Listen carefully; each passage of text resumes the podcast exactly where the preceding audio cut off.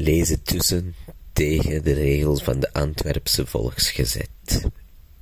Als ik word gevraagd om een artikel over het ontregelen van taal te schrijven, wil ik eerst even nagaan of ik het woord wel helemaal begrijp. Dit is geen goed begin. Of misschien is het net een perfect begin. Als ik ontregelen wil begrijpen zonder mijn goede vriend woorden.org te raadplegen, dan haal ik het woord uit elkaar. Ont moet in mijn native Engels ongeveer klinken als aan. Bij regelen heb ik twee keuzes.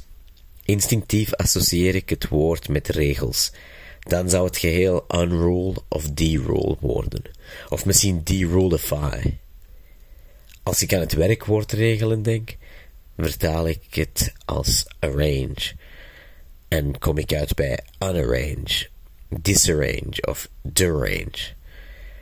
Dat is wat ik ervan maak vanuit mijn kennis als Anglo-Saxische NT2'er. De etymologie van ontregelen ligt wellicht in een andere richting. Het moet in 2019 zijn dat ik voor het eerst een krant van Vlaamse belang in mijn brievenbus vond. Ik woonde op het zuiden Antwerpen nadat ik enkele jaren in de minder rijke buurten van Noord had gewoond. Ik was verrast toen ik voor het eerst de Antwerpse Volksgezet in mijn brievenbus vond. Was het de bedoeling dat ik die in mijn handen kreeg? Was het een ongelukje? Waarom had ik deze krant in de afgelopen zes jaar nooit gezien? Hadden wijkagenten mijn adres dan niet doorgegeven? Was dit een vreemdsoortige uitnodiging om deel uit te maken van een geheime club, nu ik als vreemdeling in een witte straat kwam wonen? De voorbije jaren heb ik me bezig gehouden met het oplijsten van Nederlandse woorden. Deze ondertussen kunstpraktijk was een toevallig bijproduct van het leren van talen. Een proces waaruit voorstellingen als alle woorden die ik nog niet kende en une traduction infidèle zijn ontstaan. De woordenlijsten die ik bijhoud situeren zich in verschillende talen en registers. Ze bevatten woorden die ik heb geleerd uit boeken of mailverkeer, woorden die ik opving in gesprekken. De lijsten hebben namen als Amar Chitrakade Comic Books, Tamil. Ahil French, nummer 3. Spanish via Las Locuras de Bielsa. Jaffna Tamil, 2018. Advanced Nederlands, Nederlands 2. Een bijzondere obsessie heb ik voor de etymologie van woorden en de verbinding tussen een woordenschat en een gemeenschap. De voorbije weken las ik geregeld Tamil met mijn moeder. In het boek Gorilla van de Sri Lankaanse auteur Shobha Shakti kwamen we woorden tegen uit een ruraal Tamil. Het fascineert me om woorden te leren die enkel binnen Sri Lanka betekenis hebben. En nog meer omdat ze bemiddeld worden via het propere upper class Tamil van mijn moeder, die nogal over vulgaire woorden als slet en kneuken struikelt. Ik ben de Antwerpse Volksgezet beginnen te lezen met een gewrongen gevoel. Ik was zenuwachtig en angstig om op gewelddadige artikels te stoten, maar voelde ook een naïef enthousiasme voor de woorden die ik wellicht zou kunnen ontginnen. De realiteit viel anders uit. In tegenstelling tot een deftige Vlaamse roman of een opiniestuk in recto verso kwam ik maar zelden moeilijke, verrassende, mij vreemde woorden tegen. De NT2er in mij werd niet bevredigd. In plaats daarvan kreeg ik een redelijk laagdrempelig, makkelijk verteerbaar Nederlands voorgeschoteld gepeperd met bizarre creatieve constructies zoals Antwerpen staan en autofobie. Dit Nederlands lag veel dichter bij het mijne dan eender welke linksprogressieve kunstenaar of activist die ik normaal zou lezen. Mijn eerste herinnering aan Vlaamse Belang komt uit 2013. Op de Jan van Rijswijklaan hield de partij een middelmatig betoog.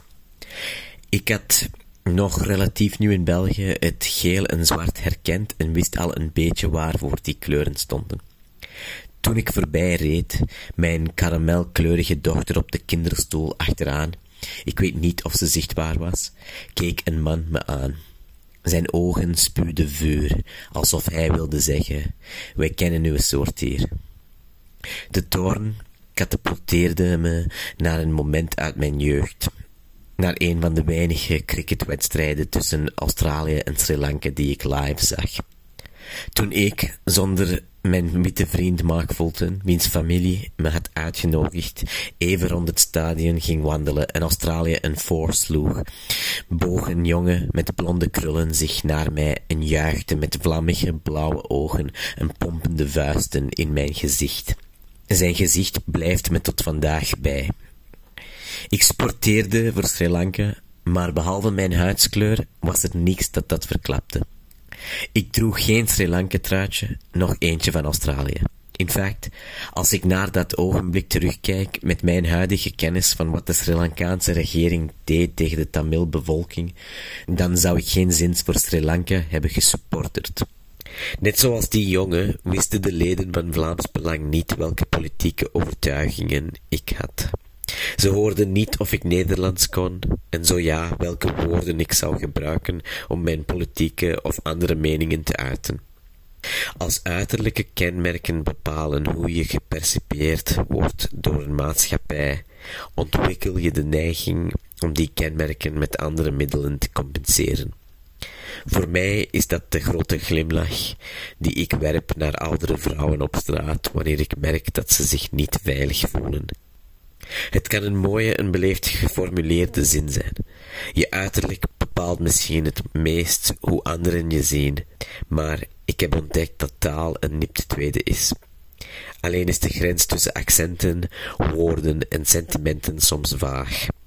Als je iemands woorden overneemt, neem je, voor je het beseft, ook iemands mening over. Woorden worden zinnen en zinnen worden politieke uitspraken. De woorden die ik van Vlaams Belang kreeg, bleven al bij al beperkt. Heterdaad, solaas, zwerfvuil, beboeten, potseerlijk. Een pak woorden met negatieve connotaties die ik nooit actief zou gebruiken. Hoewel ik teleurgesteld was over de beperkt oogst, begon ik hoe langer ik groef wel meer inzicht in de partij te krijgen. Waar Vlaams Belang me eerst had gefascineerd met haar openlijke en sensatiebeluste xenofobie, maakte ik nu kennis met een bevolking die bang is voor het uitsterven van de cultuur die ze koestert. Mijn oorspronkelijke insteek om de Volksgazet te lezen was de schrijnende xenofobie geweest op de eerste pagina's. Maar nu ging ik beseffen dat de krant als platform van een lokale oppositiepartij nog meer ruimte besteedde aan kritiek op burgemeester Bart de Wever. En dat allemaal via een simpele taal die me nooit buitensloot. Het knikje of gekleurde knikje, of zwarte knikje, of insert minderheid knikje, is normaal gezien gereserveerd voor gebruik onder de niet-witte gemeenschap.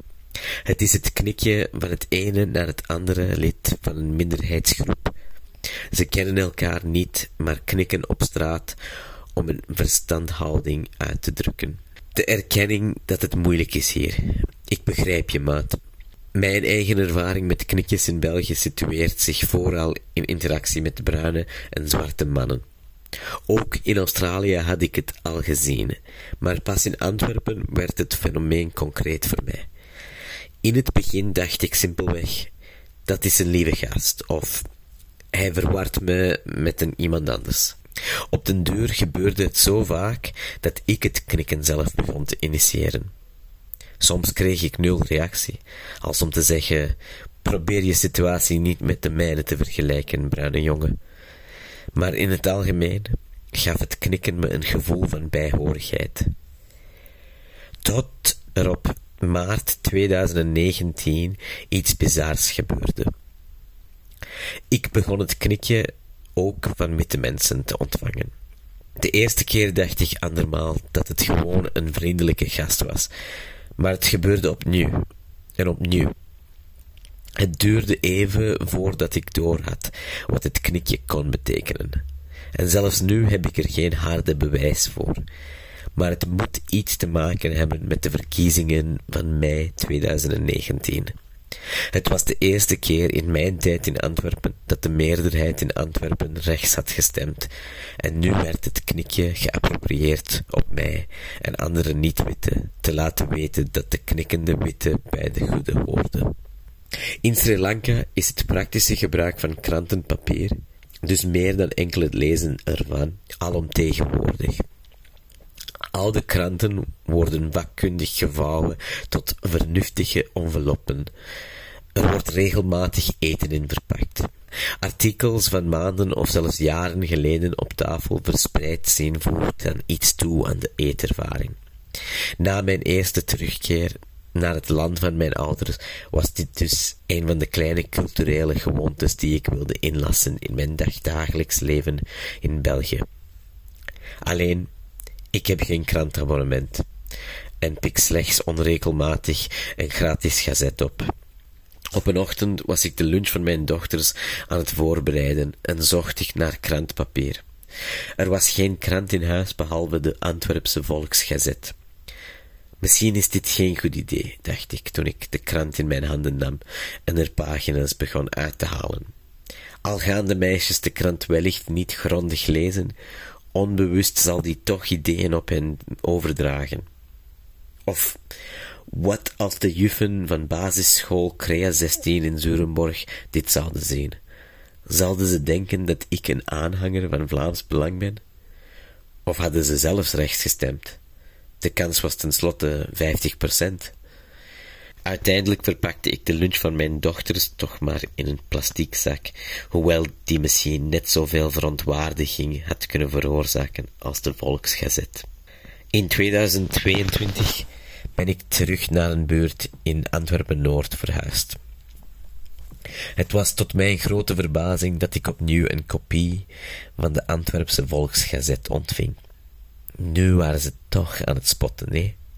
In deze buurt was ik omringd door een sterk verwortelde gemeenschap met Marokkaanse roots en een meltingpot van recente gearriveerde migranten. Als Vlaams Belang pamfletten uitdeelt in mijn straat met maar vijf autochtoon Vlaams gezinnen op zo'n veertig woningen, in een buurt waar het aantal moskeeën de kerken moeiteloos overtreft, vraag ik me toch af wat hun bedoeling is. Zal dit een soort running joke zijn op het partijbureau?